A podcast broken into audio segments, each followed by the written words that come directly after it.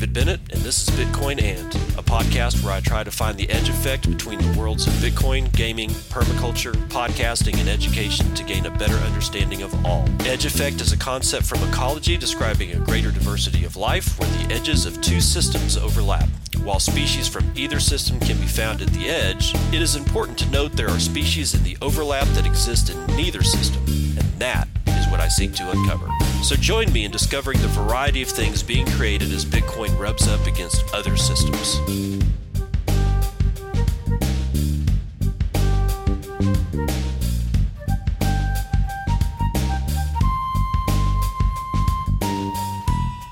It is 9 a.m. on the 28th of October 2019. This is episode 156 of Bitcoin and let's get into this tweet from Cairo Zagaris, otherwise known as at BTC Dragon Lord.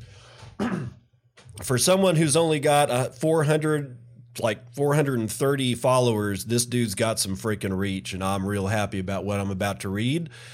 Uh, on the 25th, a couple of days ago, he wrote, I'm having enough of the privacy wallet wars. Someone make an independent, anon set checking tool ASAP. A lot depends on it, and I don't have the skills to do it personally. I'll raise 400,000 sats for its creation. It must independently work via the Tor network, must not leak queries. It must be able to calculate anon sets based on the ZeroLink proposal. The end user must be able to use it out of the box immediately. It shall also display the calculation factors, negative and positive scores for extra effects. Give this weapon into the hands of the people. so it's I this is an interesting route around for some of the uh, privacy situations. Just being able to, it looks like it's just being able to look at uh, anonymity sets for stuff like I guess for stuff like Wasabi and and uh, wallet and and other types of, of things that are anonymizing coins as they get mixed, blended, washed, whatever the hell you want to call it. Everybody seems to have their own their, their own name for it. But here's the cool thing. Now, immediately after the, I, I read two tweets in a row because clearly he had didn't have as many char- you know he didn't have enough characters.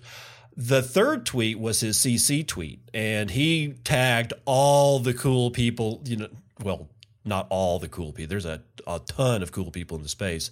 But man, I mean, he ripped open the heart of this one. Brian Trolls, Nopara, Samurai Wallet, Samurai Dev, Psychedelic Bart, Candle Hater, Dan Darkpill, Francis Pouliot, Mr. Hodl, Coin Icarus, American Hodl, Giacomo Zucco, Fartface 2000, Stop and Decrypt, Crypto Scam Hub, the Vlad Costea, Wiz, White Rabbit BTC, Hillebrand Max. I mean, dude, struck right at the heart of like all these guys. And what was the effect?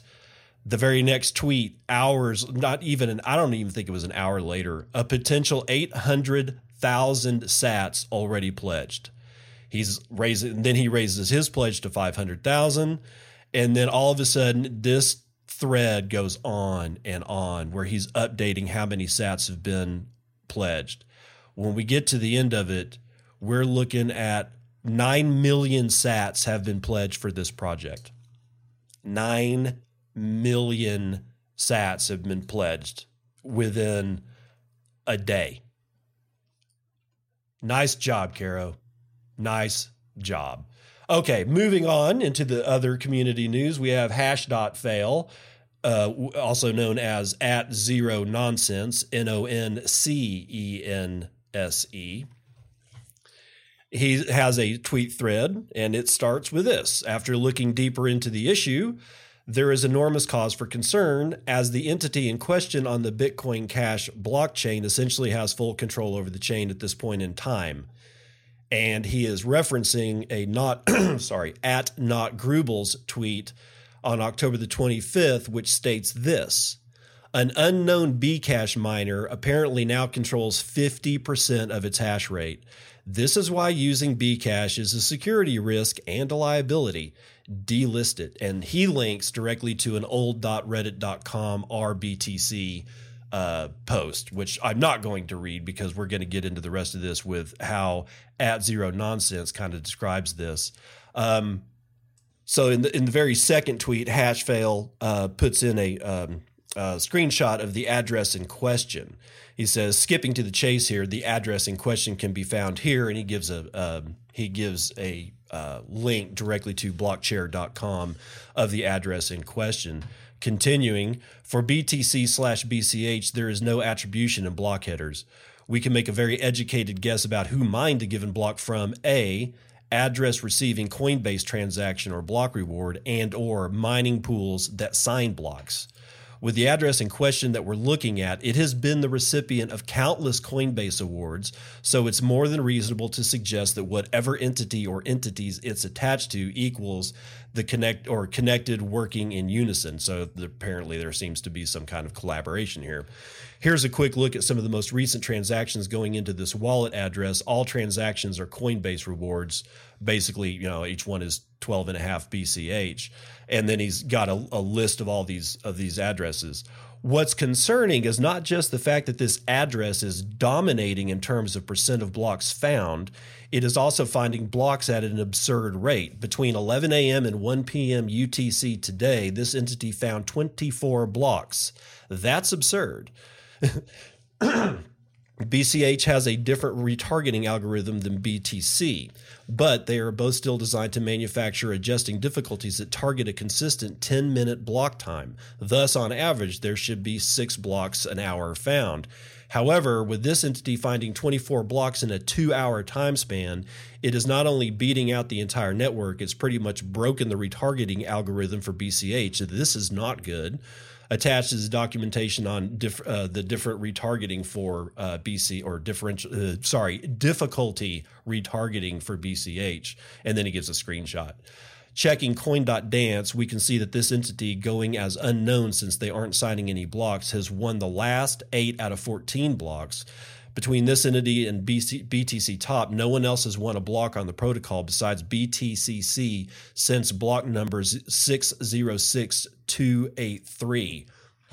Perhaps the bigger issue here is that on the BCH block height, is that on BCH, block height 606283 occurred at 3:12 p.m which was an hour ago to the minute. Right now, BCH is at a block height of 606304, so 21 blocks have been found in one hour. Again, there's only supposed to be six.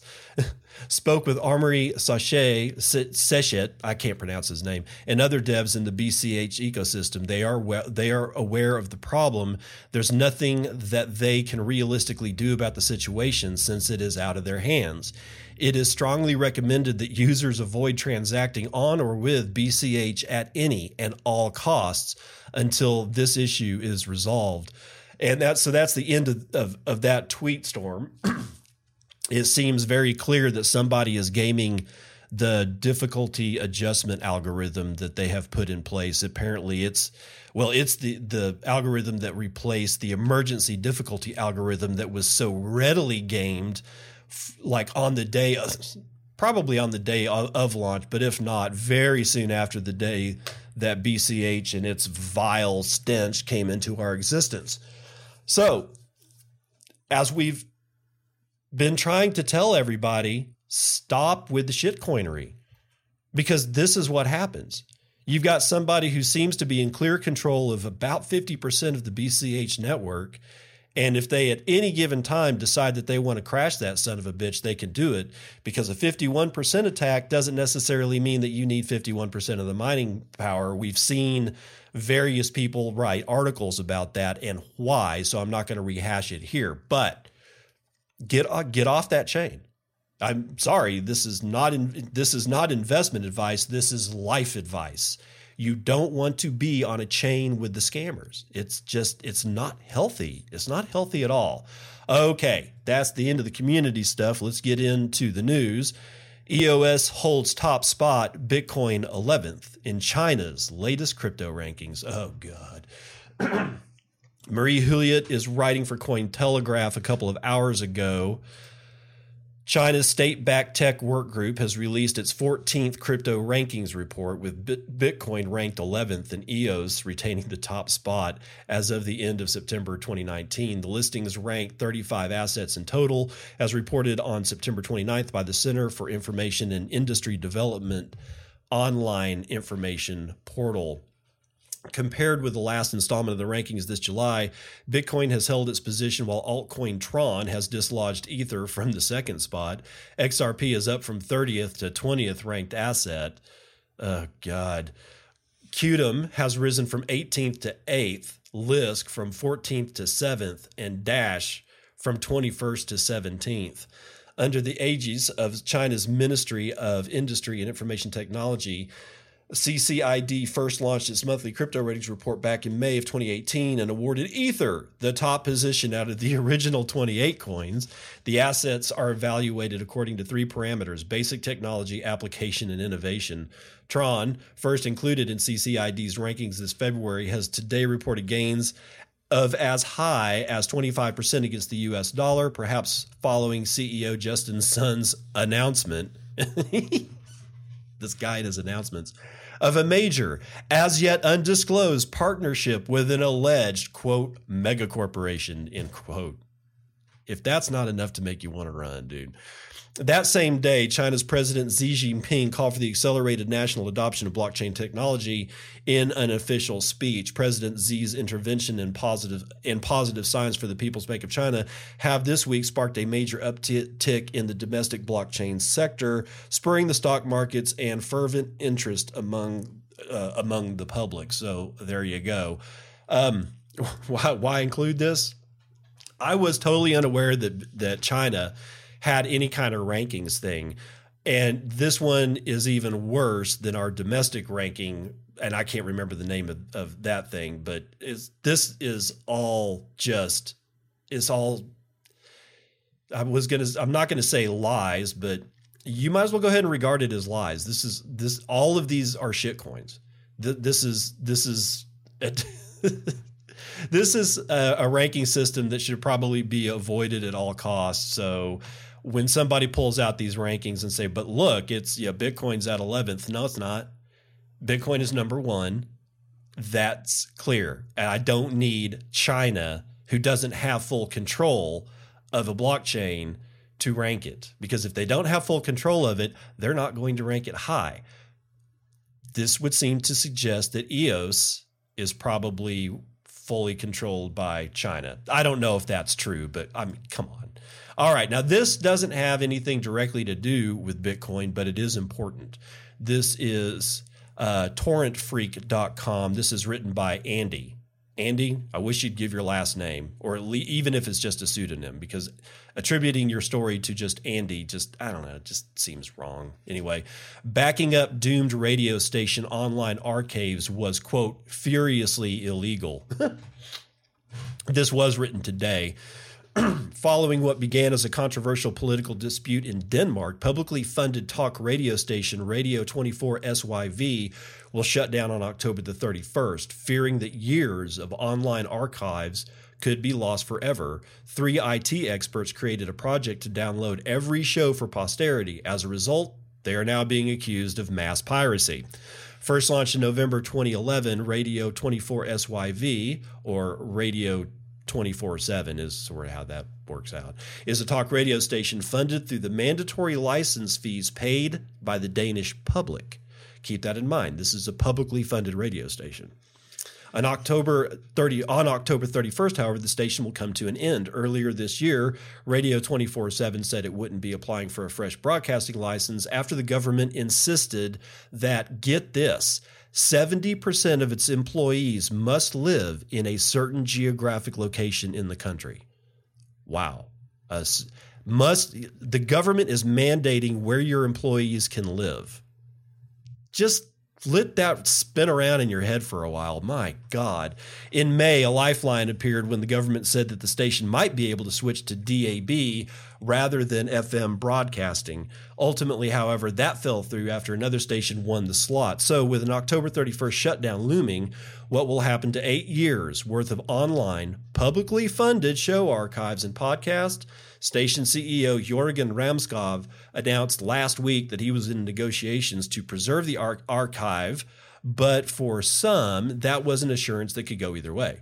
A website created by three IT ex- experts called archives247.dk appeared urging members of the public to use its systems to grab every piece of content and upload it to their servers. Quote, so far, no one has been able to give a clear answer as to what will happen to the eight year long radio archive, the website read. For safety's sake, we will get it all. It is a big task, but we will help each other out. Give us your connection and use the page here to copy the files from the archive to our server. In total, 2,000 people joined the call for action and between them downloaded and then helped store the entire station's archives in just three days. This conversation project or conservation project was unapproved by the radio station, to put it mildly. Station Chief Jorgen Ramskov declared the effort furiously illegal, effectively branding the entire operation as mass piracy. Quote, it is totally and completely pirated, Ramskov told Media Watch. If we had been asked, we would have said no. It is a com- it is a complete infringement of copyright in relation to Radio 24/7, Koda, Collecting Society for Songwriters, Composers and Music Publishers, Gramex, Organization for Recording Rights of Recording Companies, and others with rights in the material. End quote. But for those seeking to ensure that the publicly funded content wasn't consigned to history if a deal didn't appear, that was an unfair characterization. Quote, we don't want to compete with anything Radio 24 7 does. Jens Christian Hillerup, one of the project's founders, told dr.dk if we were to redistribute in the extreme, then it would have to be cleared with Radio 24 7 and possibly other right holders. So I'm a little shocked at what Jorgen Ramskov says. The website created for backup purposes is now down, having fulfilled its initial goal. However, with a clear announcement on what will happen to the archive yet to be heard, its booty may may still prove important for preservation. A copy of Radio 24/7's archives already exists in the Royal Library in Denmark, but access is restricted to computers that are on the library's network as well as those at the Danish Film Institute. But that's not broad enough access, the backup project believes. Of course, it's good to have it in the library if you research media, but that's not the way podcast media is intended to be consumed, Hillerup said. It is, after all, a utility art that everyone should be able to access without stepping up to the library. In closing, Hillerup hopes that Radio 24 7 will be able to reach a deal to preserve the archive so everyone can move on. Quote, in that case, our archive will be irrelevant and then we will probably just delete it, he says. This morning, Danish media is widely covering outrage at the termination of the channel and its archives with words like scandal, incomprehensible, and murder being used by politicians and observers to describe its pending demise. Maybe an 11th hour reprieve can save it. If not, the backup will prove more relevant than ever if anyone is brave enough to do anything with it. Okay, so that's it. So, uh, all you guys that are just fans of BSV, why don't you just go ahead and upload that whole archive to your shitty, your shitty, shitty blockchain because since you just don't give a shit about what you put in there, you might as well put this in here where it will never see the light of day again because it's mind boggling how you guys over at BSV think that money should be somehow commingled with storage space for the Library of Congress's entire archives, 4K HD movies, and everything else under the sun that you really don't need a blockchain for. You don't need a blockchain for this.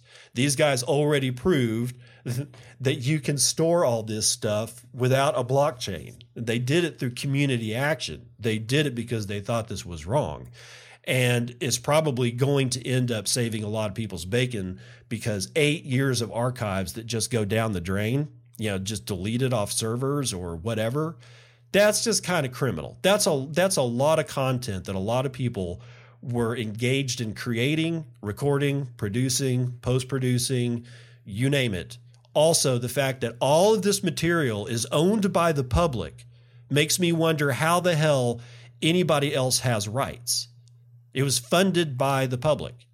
So I, I don't know, but again, this is the kind of this is the kind of crap that we are dealing with. We there's so many people in the world that are able to produce content now, and so much of it is very good. And it's a shame that in in today's age that we have a situation where there's not a, a, plan of action from every media company to be able to emergent uh, um, in an emergency situation like impending doom be able to back up their entire archives for posterity so they can figure out what the hell to do with it later the fact that they this radio station did not have a plan in place is uh, bad news. So, okay, there's n- enough of that.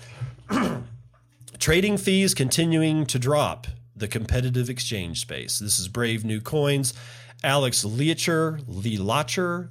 Yeah, Alex Lielacher. Yeah, Okay, I'm going to go with Lee Locker. Existing exchanges compete for a share of roughly 50 billion in crypto assets that are traded every day. As the exchange ecosystem continues to grow, however, trading volumes have not kept pace. As a result, more exchanges are competing for less volume. With over 120 exchanges now competing for traders, crypto exchanges are offering lower fees in an attempt to entice new users. The 2017 crypto bull market brought a wave of new entrepreneurs to the industry who launched exchanges to tap into this burgeoning market. Several of today's leading exchanges were launched in the last three years, including Binance, Bitforex, and DigiFinex. Crypto trading volumes, however, have not kept pace. During the 2018 crypto winter, trading volumes dropped well below their 2017 highs. It took until the second quarter of 2019, when crypto winter began to thaw, for trading volumes to recover and surpass their 2017 highs. While volume has picked up substantially in 2019 versus 2017, there is almost three times the number of exchanges that were available then. Additionally, the fast growing crypto OTC market is putting pressure on exchanges. While there is no hard data on how much crypto trading is conducted over the counter, anecdotal evidence suggests that it may be up to three times the volumes that we see on exchanges. VCs, crypto funds, and institutional investors generally prefer to trade OTC, which means exchanges are not benefiting as much from the institutionalization of Bitcoin as they would like. A number of exchanges have already started to cut fees, either temporary to entice new users to join or permanently to set a new standard. A handful of trading platforms have even cut trading fees entirely. Most crypto exchanges used to charge a 0.25% per trade. Today, a large number of leading exchanges, including Binance, KuCoin, and Liquid, are charging prices uh, price takers only 0.1%, while the likes of Bitfinex, Huobi, and IDAX charge 0.2% per trade. However, some exchanges have lowered their fees even further to attract more users to their platforms. Race to the bottom. In August, Hong Kong based HitBTC announced that it had cut its fees to offer the lowest fees on the market. The new fee schedule starts at 0.07% for price tra- takers for traders with a 30 day trading volume of less than 500 BTC and goes to as low as 0.02% for traders who trade over 100,000 BTC each month. Price makers who trade over 50,000 BTC on a monthly basis even receive a rebate of 0.01% on trades. Chicago based exchange SeedCX, which I've never heard of, announced in September that it had cut its trading fees after several weeks of high trading volumes. Price takers are charged only five basis points, while price makers receive a one basis point rebate. Poloniex, which has recently been spun out of Circle, announced on October the 18th that it cut out all of its spot trading fees to zero until the end of the year. While this is only a temporary action to entice in international traders to register on the platform, it shows that exchanges are willing to take this step as new users become increasingly difficult to acquire. As the competition for new users increases, we can expect trading fees to continue to compress. Additionally, all it would take is for Binance or one of the other leading exchanges to adopt a zero fee trading model for the rest of the market to be forced to follow to stay competitive. Uh, the race towards zero trading fee can already be witnessed in the traditional retail brokerage market. In early October, Charles Schwab announced that it would cut its fees to zero for stocks, ETFs, and options tradings. This move forced many of its competitors, including Ally Invest, Fidelity, E-Trade, and TD Ameritrade, to follow suit. The zero fee model has been pioneered by fintech startup Robinhood. In light of the substantial, oh sorry, in light of the substantial user growth that the California based startup has experienced, it was only a matter of time for the other retail brokerages to follow suit. In 2018, Robinhood also added crypto assets to its array of assets, which put added pressure on crypto exchanges to reduce fees. Moreover, passive investing has become more popular and easier than ever, partly due to the emergence of so called robo advisors, which has forced brokerages to cut fees to retain customers. Crypto exchanges have already responded to the increasingly competitive environment exp- by exploring new monetization avenues to become less reliant on trading fees. Charging a listing fee for new assets has been a popular revenue stream, while platforms that enable margin trading also charge lending fees. There is also there are also withdrawal fees, although they primarily exist to cover blockchain transaction cost. Airdrops, which are intended to promote new projects, are another way exchanges earn revenues. IEOs, or initial exchange offerings, have become an additional monetization avenue this year, although many experts suggest that IEOs will soon have to give way to the STO as regulatory pressure mounts. What is clear is that exchanges will need to continue to explore new revenue models in order to survive in a zero fee trading environment, as the recent wave of, of exchange closures show relying primarily on trading fees will not cut it in the increasingly competitive exchange ecosystem. So there you go. Um, the ecosystem of trading is is sort of like ah, what cannibalizing itself in a way. The the race, I I just I I don't see this as like really good news. I mean, on the surface, it's like, yay, no trading fees. But guys, all this really does is make it even more likely that more exchanges will close down. And every time that a closure occurs, the people having anything to do with the exchange will have a decision to make. Shall they return everything that is sitting in the hot wallets on the exchange to all their customers, or will they exit scam? uh, as we've seen, I'm going with exit scam. Again, this is a warning. Don't keep your money on exchanges. Don't do it. It's just going to end up badly. And this whole fee race to the bottom thing is should scare the living piss out of you. It really should, because you never know who's going to die. Binance and BitMEX and things like that will probably not die but if you're on an exchange that is unknown or or you know has just launched in the last year, you're really taking a risk, man. Really taking a risk. Okay. William Suberg writing for Cointelegraph uh, this morning, Bitcoin trading spikes as Argentina bans buying more than $200 a month. Capital controls, guys. Argentina is back on the radar for Bitcoin proponents after sudden capital controls cut US dollar purchasing power by 98%. As news outlets reported, including Cointelegraph Brazil on October the 28th, the country's central bank has opted to reduce the amount of dollars a saver can purchase each month from $10,000 to just 200 a drop of 98%. The stringiest, uh, sorry, sorry, the stringent new rules appeared on Sunday, the day voters elected a new president. Oh, really? The previous $10,000 limit itself came into being as a result of capital controls in September. Argentina has seen value, the value of its fiat currency the Argentine peso fall dramatically this year, with annual inflation exceeding 50%. In a statement, the Central Bank of Argentina said the reduced dollar access would last for two months. Two weeks, just two weeks.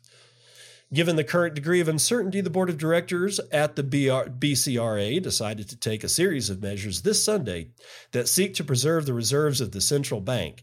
The measure, measures announced are temporary until December of 2019, it is said in a statement. The bank continued, quote, it establishes a new limit of $200 per month for dollar purchases for individuals with a bank account and $100 for the amount of dollars that can be purchased in cash. These limits are not cumulative. The move came as Argentina posted its third strongest week on, on record for Bitcoin trading on P2P platform, Local Bitcoins. According to the data from Coindance, for the week ending October the 26th, accounts traded 14.15 million Argentine pesos, or about a quarter million dollars US. It should be noted that the tally in BTC terms were not high, with the volumes highlighting the continued weakness in the peso. Nonetheless, Bitcoin commentators were quick to point out the benefits of switching to the decentralized cryptocurrency. Quote, it's not your money if you need permission to use it, end quote. Twitter analyst Rhythm summarized on Monday. The previous president had appeared more interested in Bitcoin's potential, as Cointelegraph reported.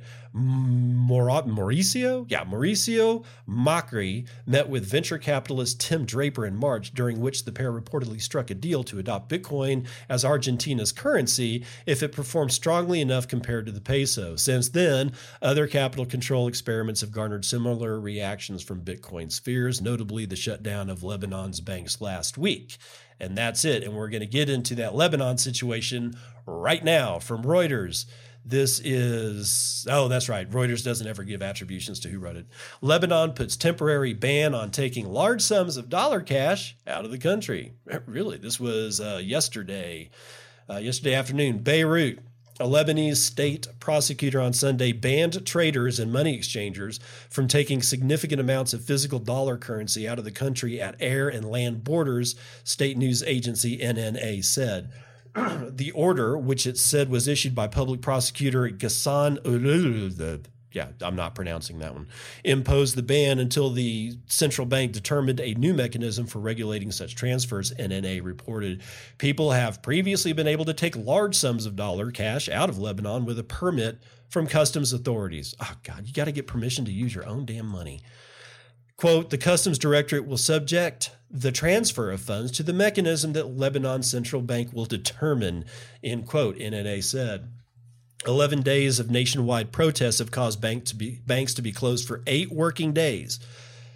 The bank, okay, just let, again, let's say that again. 11 days of protests have caused banks to close for eight working days.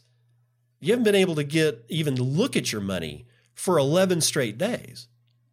Man, this is why we Bitcoin. Continuing, the country's banking association said Bitcoin, uh, Bitcoin banks would remain closed until stability is restored amid growing fears that a rush to withdraw savings when they reopen could deplete dwindling foreign currency deposits. Separately, central bank governor Riad Salameh said in a statement on Sunday that crypto, uh, that currency exchangers must be licensed by the central bank to move funds, do it through licensed companies, or apply for a license yourself. Quote, then there are no restrictions on the amounts shipped and there is no need to request prior authorization, the central bank statement said.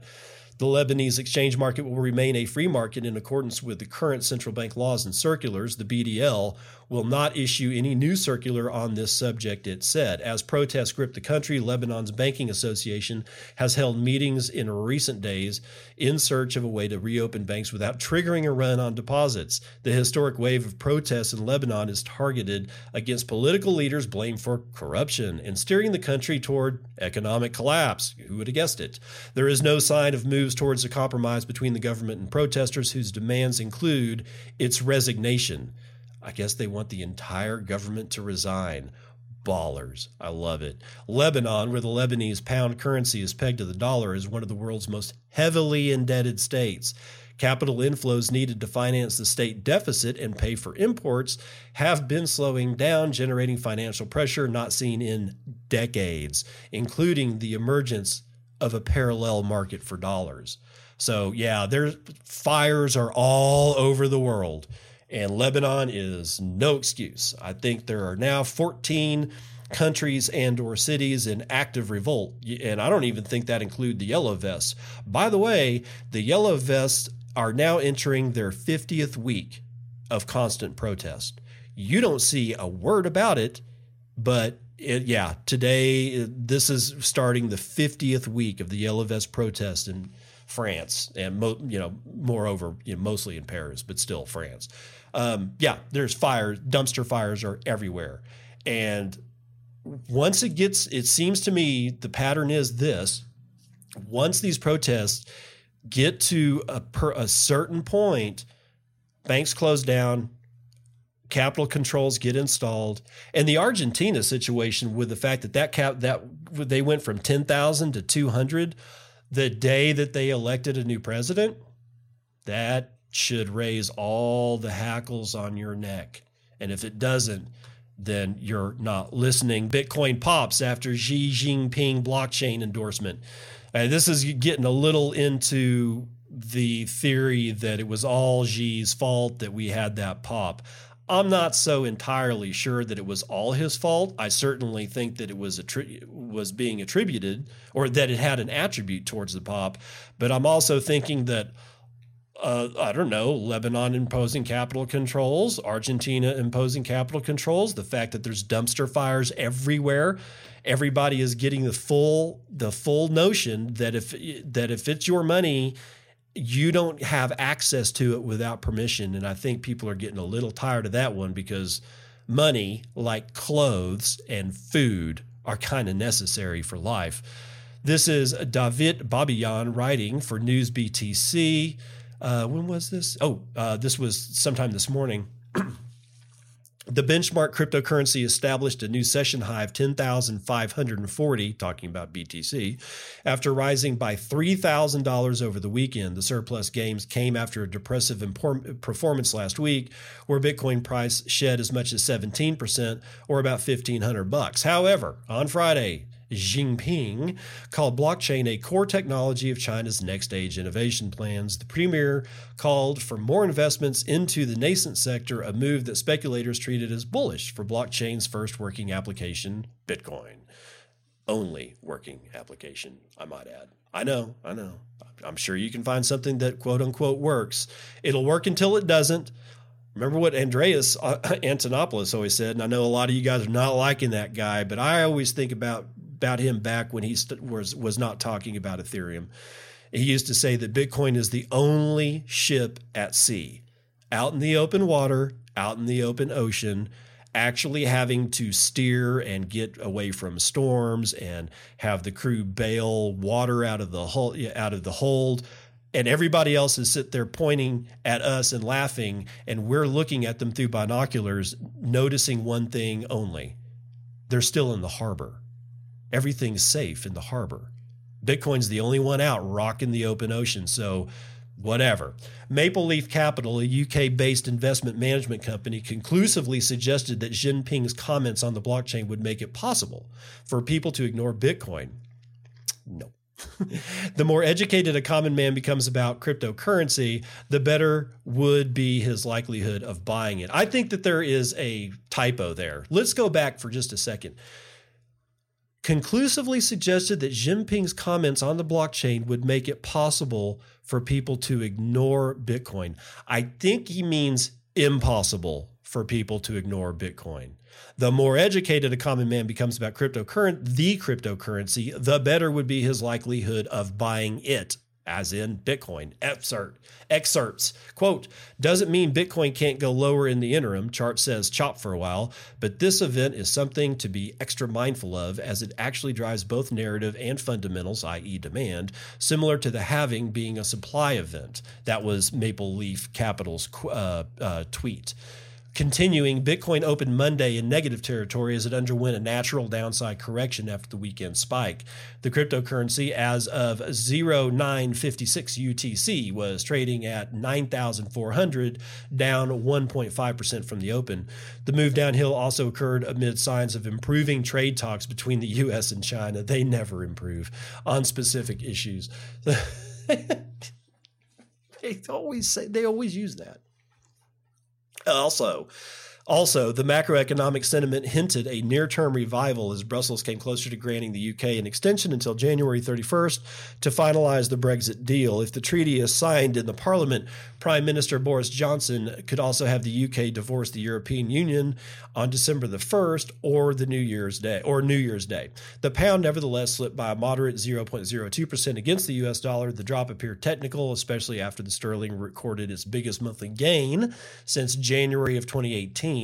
Meanwhile, the FTSE 100 index opened lower as well, down by 0.3% as the time of this writing. Uh, continuing, yeah, there's not much to continue because it just goes into the S&P 500 index. But again, I'm not incre- I'm not so convinced that it was just uh, the premier of China's comments on blockchain that caused this pop. I'm not saying that it didn't have anything to do with it. I'm just saying that there's a whole bunch of other stuff going on in the world, and one guy opening his mouth that caused and, and us to actually believe that it's the one thing that caused Bitcoin to pump. I think that that would be a, a I think that would be a fairly dangerous sentiment to hold. Um, oh, crypto capital president arrested. Bitfinex releases statement. Landon Manning, writing for Bitcoin Magazine, October the 25th, says Ivan Manuel Molina Lee, the president of payments processor Crypto Capital, was reportedly extradited into Polish police custody from Greece on October the 25th. Polish media sources have reported Lee's entrance into Poland, escorted by a police detachment in connection to money laundering for Colombian drug cartels through the cryptocurrency exchange Bitfinex. Following the arrest, Stuart Hoegner, general counsel at Bitfinex, issued a statement noting that Lee was detained by authorities in Greece several months before he was extradited to Poland, and that Oz Yosef, another principal at Crypto Capital, has been indicted on three criminal counts by the United States Attorney for the Southern District of New York. It's always New York. Yosef, also known as Oz Yosef, has also been tied to a Panama shell company. Hmm getting awfully close to some other people that we know in the space. Hoegner also added context around Crypto Capital's connection with Bitfinex. Quote, Crypto Capital proceeds process certain funds for and on behalf of Bitfinex for several years. During that period, Bitfinex relied upon various systemic representations from Crypto Capital, including from Molina and Yosef, that proved to be false. Among these representations, Crypto Capital regularly referred to its integrity, banking expertise, robust compliance program, and financial licenses, end quote, said Hoegner. Bitfinex has been in a legal dispute with Crypto Capital for some time. Earlier in October 2019, Bitfinex filed a subpoena application in which it claimed it lost over $800 million US because of criminal mismanagement by Crypto Capital. To make up for this loss, Bitfinex conducted a $1 billion private token sale in May of 2019. Following Lee's arrest, Bloomberg reported that Bitfinex has been trying to get back some 360 million US that was seized from Crypto Capital's accounts in a Polish bank as part of the investigation. Quote, Bitfinex is the victim of a fraud and is making its position clear to the relevant authorities, including those in Poland and the United States. This week's developments do nothing to affect or otherwise deter Bitfinex claims to funds in Poland or anywhere else. We will continue to work to recover all funds for and on behalf of our stakeholders, said Hoegner's statement. So there you go. This this all goes all the way back to that whole shit show where they lost eight hundred million dollars, which is hasn't been reported on since well until now because they're arresting people from crypto capital who have apparently fled. I mean, it's uh, we we we live on a very dangerous ocean. And we we all need to pull together to make sure the boat doesn't sink okay? Keep your shit off of exchanges. Don't do it. Don't i mean uh, if, if you're an active trader i i get it. But my god is there a way that you can just do your trade and then get off figure out another trade, get on, do the trade, and then get off. Because if you're leaving your money on an exchange, especially like overnight, you could wake up uh, to oh, horrid, horrid things.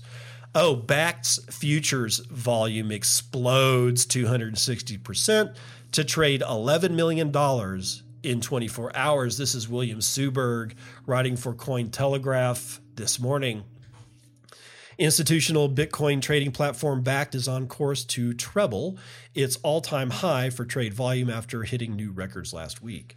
According to data from Twitter based monitoring resource Bakkt Volume Bot on October the 26th, Bakkt traded 1,183 Bitcoin futures contracts or 1,183 BTC or $11 million on Friday, compared to just 300 and 331 contracts on Thursday, the increase in just 24 hours was 250%, dwarfing previous jumps, which themselves had resulted in all time highs earlier in October. Uh, at press time Monday, daily trading amounted to 240 BTC, with the majority of the trading day still to come. Bakkt's performance clearly benefited from the news that China had opted to officially embrace, embrace blockchain technology. When it broke late last week, Bitcoin reacted immediately, going on to reach local highs of 10,500. Nonetheless, compared to its launch in September, Bakkt's success is all the more remarkable. As Cointelegraph reported at the time, options were split on Bakkt's futures. Day one saw just 71 BTC or around 700 grand traded. Thereafter, Bitcoin price volatility saw the company field criticism it was pressuring markets.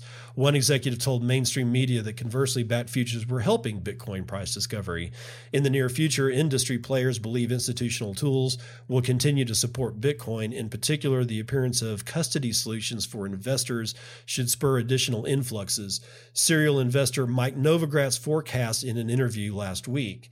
Bakkt is preparing to debut a custody service, having announced Bitcoin regulated option tradings on Wednesday.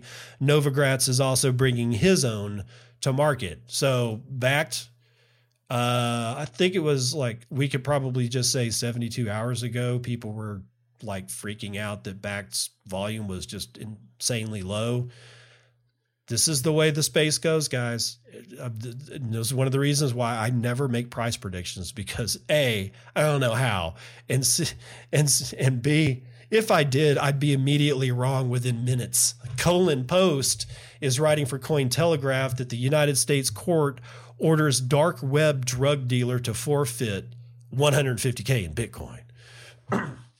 A United States court has ordered Christopher Banya, who recently pleaded guilty to drug distribution, to give up almost 17 BTC, worth roughly around 150 grand at press time. Per the October 19th order from a court in Wisconsin, Banya will need to forfeit approximately 16.918 Bitcoin seized from Banya's LocalBitcoins account. Ask, I need to ask them how that happened though worth roughly 153,000 at publication as of at time of publication, it is much less than the 124 BTC that the court is returning to the defendant, alongside various other cryptocurrencies and over 50,000 in cash seized from his residence upon arrest. Though originally charged with money laundering, importation of controlled substances, and maintaining a drug property, Banya's plea on September the 6th was to, was to the single charge of possession of controlled substances with intent to distribute, which carries a maximum sentence of 20 years in jail. Banya's plea admits to selling marijuana, cocaine, M- MDMA, and LSD on the dark web. However, he denies distributing the methamphetamines, heroin, and cocaine base that authorities also found at his home. So cocaine base is different than actual cocaine. So he did sell cocaine, but not cocaine base. So that's that's a different thing altogether.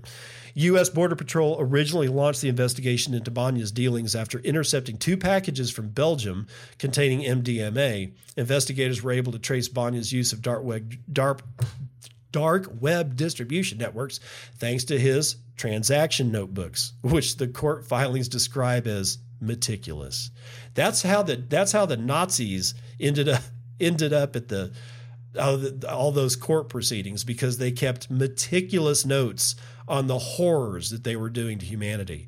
So if you guys are going to go do something illegal, uh, you're in a rock and a hard place because you still need to to keep notes. But the second those things are horked, you're hosed because you know, well, just, just because. Other dark, uh, recent dark web prosecutions in the U.S. included a couple in California who pleaded guilty to similar charges in August, as Cointelegraph reported at the time. Near the end of July, a Florida man admitted to operating a massive opioid distribution network online. The court, in that instance, fined him over $4 million. That's going to do it for Morning Roundup.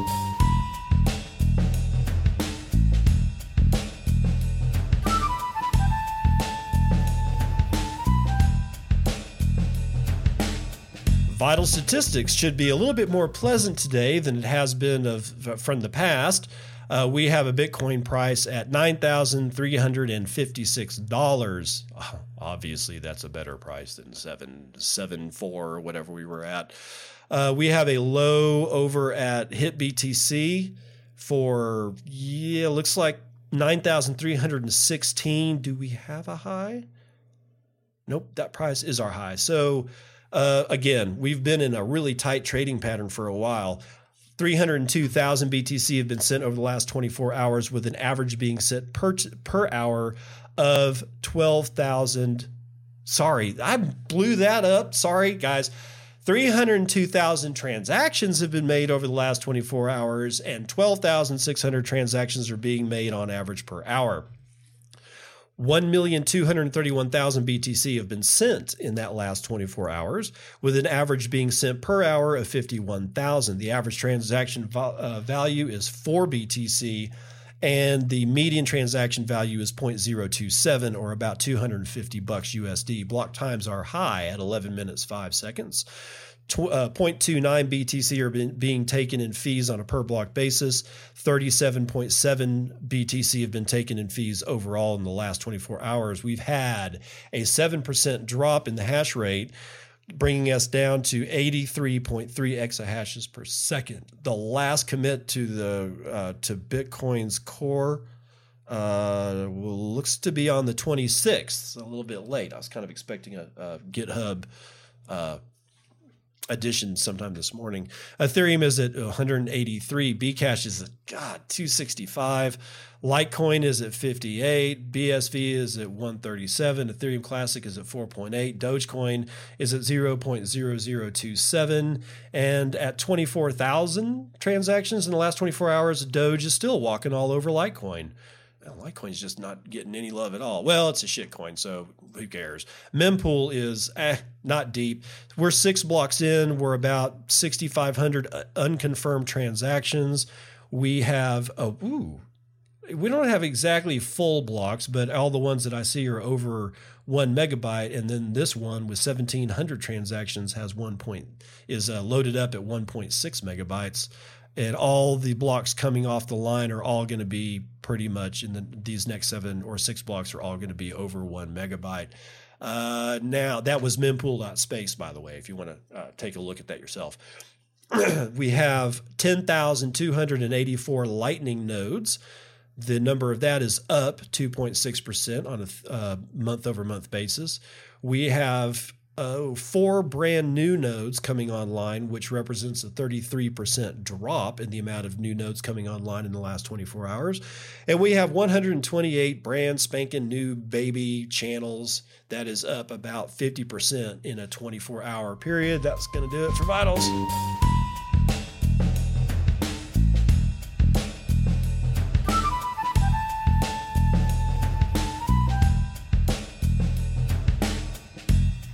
All right, we're starting Journey Week this week. We're going to do all Journey this week. Why? Because it's my show. I get to call the shots. Although, I'm going to say this this first song that I'm going to play is not the Journey that had Steve Perry as their lead singer. Um, this is their current lead singer, as far as I know. He's still current, and I think he's been current since I don't know. He's been with them for a while. Um, his name is Arnel Pineda and he's got he's got a really great voice but the story about how they found him as a lead singer is actually kind of cool.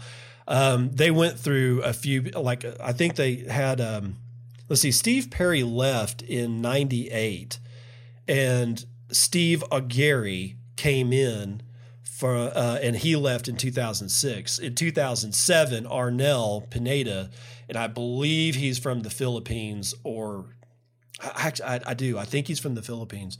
Um, he came in in 2007, and as far as I know, he is still with them. Uh, but this this particular song that I was going to play for you has a couple of things that both I love and I absolutely freaking can't stand.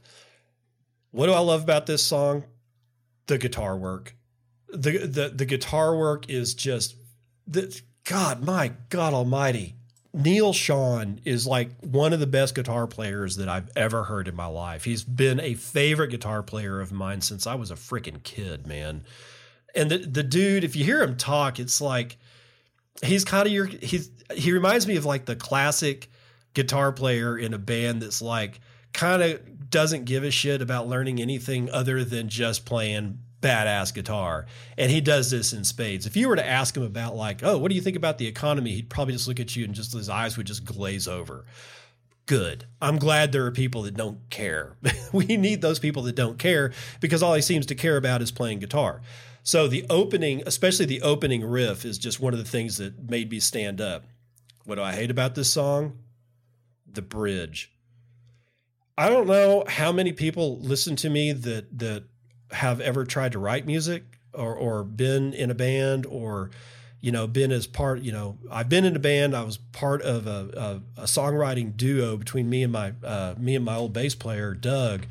And we wrote some we, we wrote good music. We really we really did. It just wasn't ever going to happen because life and things and stuff.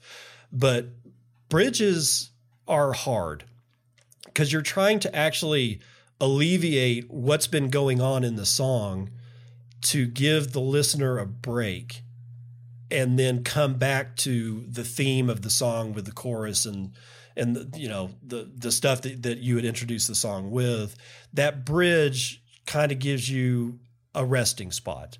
And bridges pretty much as far as i'm concerned bridges are done only one of two ways. There are no shades of gray.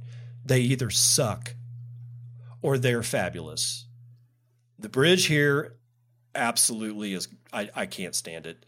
But because the guitar playing is so badass and the rest of the song is pretty good, I'm going to play it so I can get the new singer stuff, uh, Journey stuff out of the way, and we'll go back with uh, old Journey for Wednesday and Friday that has Steve Perry in it because I think he was the out of all of them, he is the far superior lead vocalist. I really wish that they'd figure out a way to get all their bullshit behind them so that they could uh, team back up at least for another album and maybe another tour. But I've kind of lost hope for all of that now, which really sucks. But other than that, at least we still have their archive.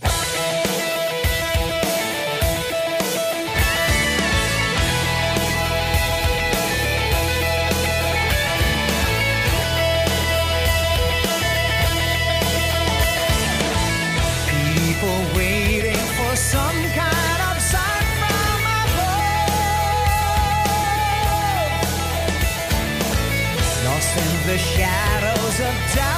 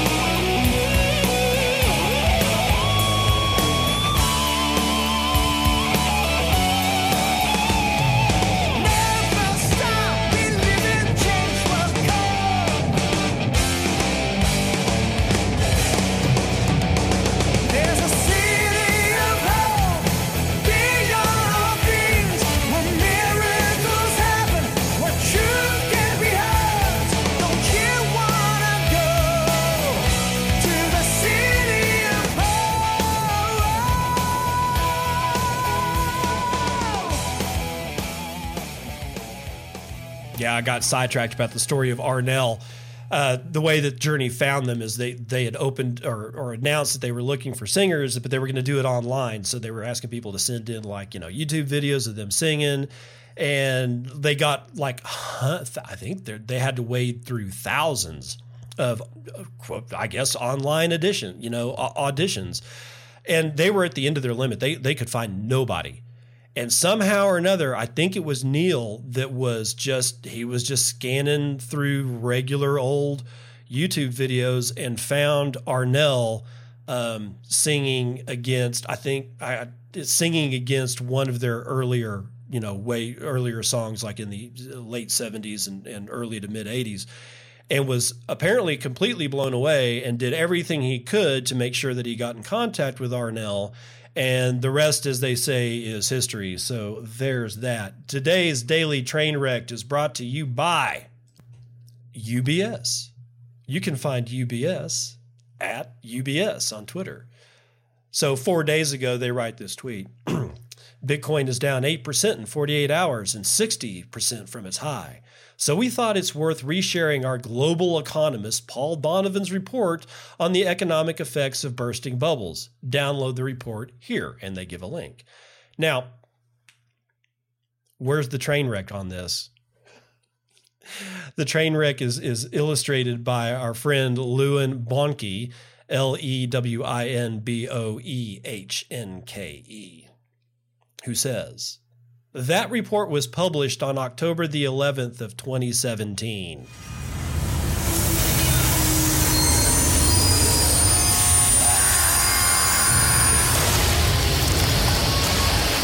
Yeah, life comes at you pretty fast. Uh, Lewin continues his tweet or his reply to that tweet saying, "Price of BTC today, roughly two years later, is 16% higher than at the time of that publication." And then uh, Joel O. Regalto follows up with this. They're so dumb they don't take their time to do some fast checks before posting.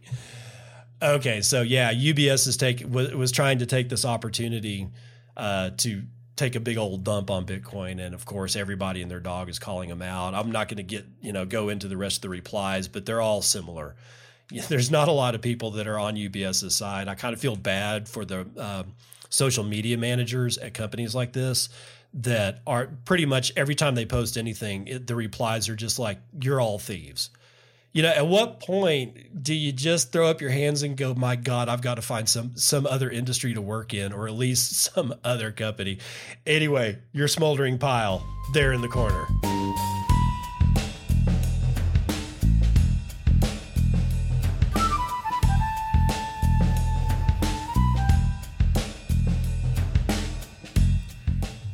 Dad Says Jokes is bringing you your terrible joke. Because why? Because Dad always says really terrible jokes. And this one is, is no exception. What kind of vitamin improves your eyesight? Vitamin C. Yeah, baby, that's the terrible joke I like to read. Of course, if you didn't get it, it's because the word C is written S E E, not the letter C. That's why it's so freaking bad. I can only assume that Dad Says Jokes doesn't write all these jokes. He probably gets them from the community, but hey, it doesn't matter where the jokes come from. As long as Dad tells them, they're always terrible.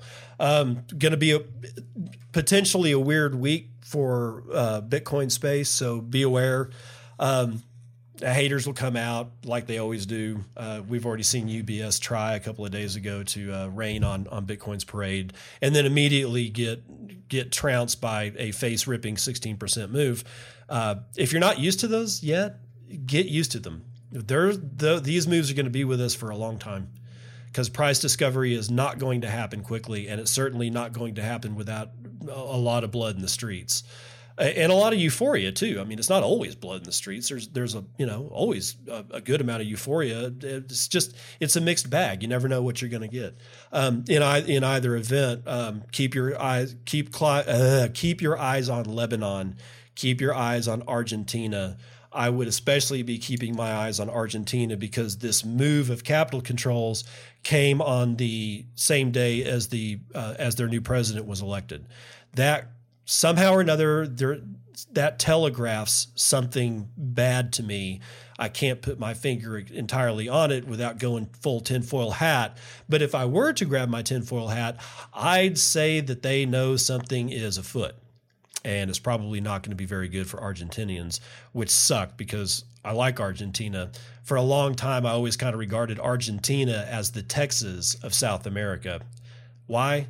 There's a lot of ranching that goes on in Argentina, and in, in a very real way, a lot of the landscape kind of reminds me of Texas when I'm looking at pictures of it. Anyway, and they and you know like uh, tons of cattle and they're probably some of the best barbecuers on the face of the planet. They these people know how to cook beef like nobody's business, man. If you've and I'm not talking about those Argentinian uh, restaurants that have popped up in America where they come around with skewers of meat. Those are I mean some of them are good, but for the most part I'm looking at like like you know watching chefs uh, down in Argentina on on the multiple cooking shows that I like to watch every once in a while, and some of their cooking techniques are just.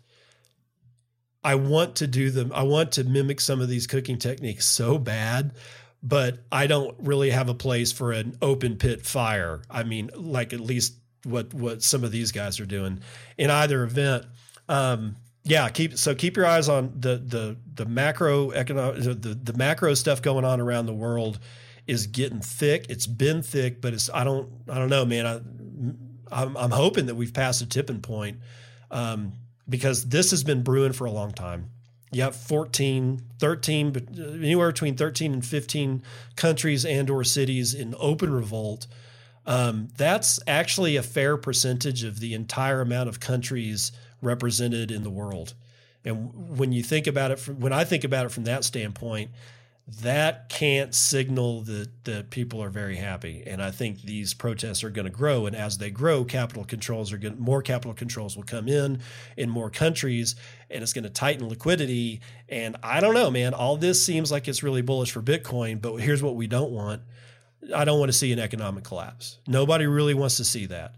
If there's a way that we can get Bitcoin to bootstrap without a complete destruction of the world's economic system, I think that that would be best.